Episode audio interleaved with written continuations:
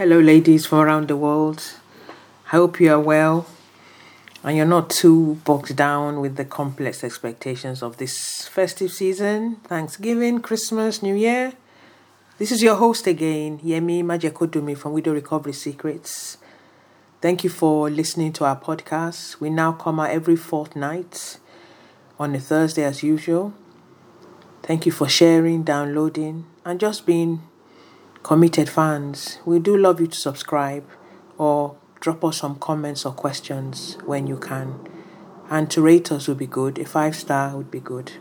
So today's podcast 145, I'm writing about the festive season and how you as a widow can have mixed and complex feelings at these times.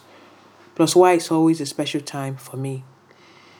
When the season starts to emerge, you might start to feel slightly uncomfortable and it's this part it's a residue of your grief.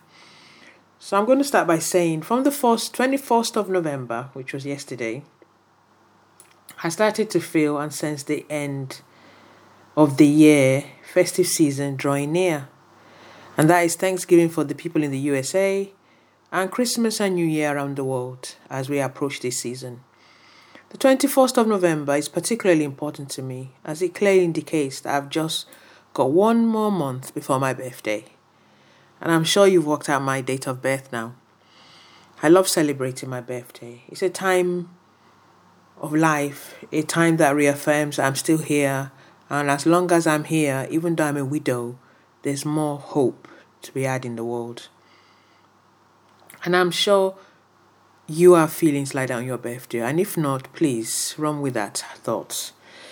So it's an opportunity for me to be grateful on so many different levels. And just to count five to share with you being able to survive another year as a thriving widow, strengthen my faith and walk in my faith in as a Christian, my faith in Christ Jesus. Number three, having the opportunity to focus on the life work I've always wanted to do, and which is now building up and encouraging widows and single women 40 plus. Number four, being able to appreciate my age and how many more opportunities are open to me, and not thinking one is limited by age.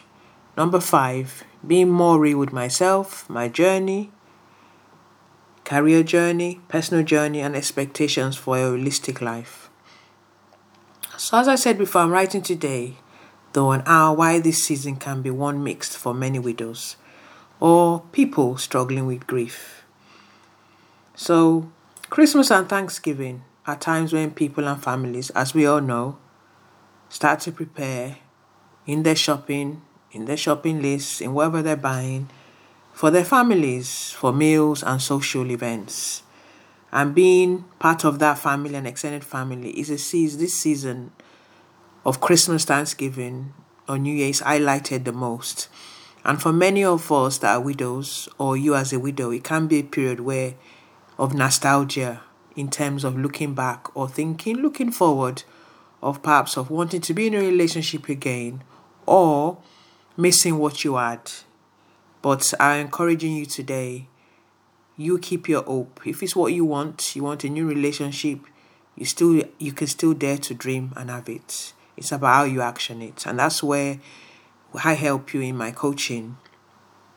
For a brief chat on that, you go to walkingoutofwidow.com. Just type it in the browser and it'll come up. Or you can go to businessandcoaching.co.uk. We talk about the future and wanting a new relationship.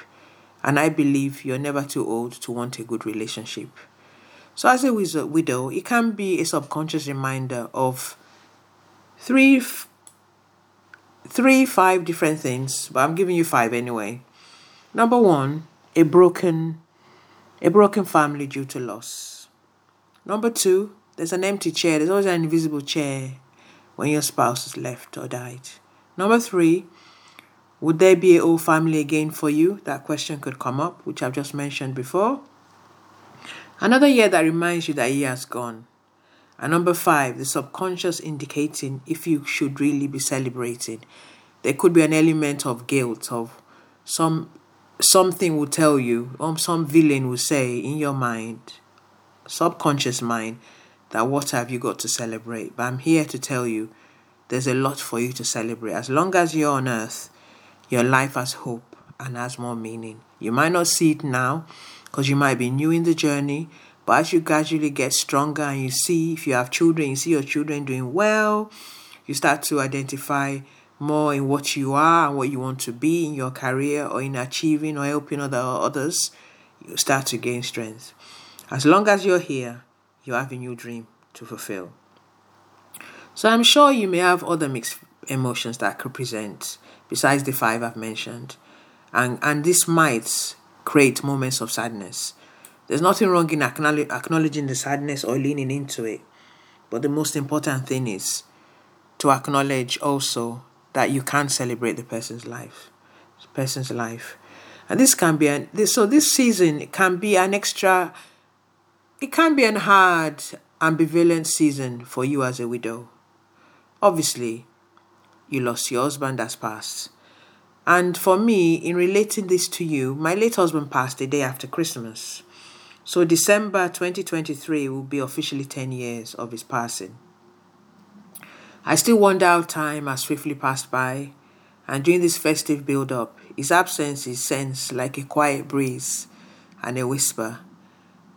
But knowing also that he's there somewhere in heaven, which I believe in. Anyhow, how do we manage these mixed emotions? I'll give you three keys now. However, for more and an open and authentic discussion, join me on Saturday, the 2nd of December to gain more fundamental tips on how to manage this season, manage your stress or unconscious feelings. So the three are number one, do not hesitate for one moment to share your emotions or nostalgia in this season. You even find it's easy, easiest to share it with strangers. Yes, we say loved ones, but sometimes we protect our loved ones from how we're feeling. Number two, decide to talk about his absence in festive conversations. Those who love you should be able to accommodate that. And even if they don't, just speak about it. It's therapeutic for you. Number three, celebrate his life, e.g., perhaps reminisce about funny things he did in this season with your children or good memories and just have a good chuckle. You should feel free to laugh and cry at the same time. He's healthy and it adds to your healing and recovery. For more on this and managing unconscious stresses, Join me on my next event on Saturday, the 2nd of December, 7 to 8 p.m. GMT plus one online. Try not to overshop that day so you'll have the energy to come. Please find the link in the summary notes. I'm signing off again. This is Yemi Majekodunmi from Widow Recovery Secrets. Do enjoy the season. Do your shopping as much as you can. Try and manage what you have but one thing I'm always saying again, and I will say again and again, there's a greater dream to have from loss. I've met so many women around the world with my interviewing and conversations that have remarried, settled, and continue to live life. So do dream again. Just try to keep your heart open, and you get to a point where you are starting to accept the loss. This is Yemi again, signing off. Be well and be blessed. Thank you.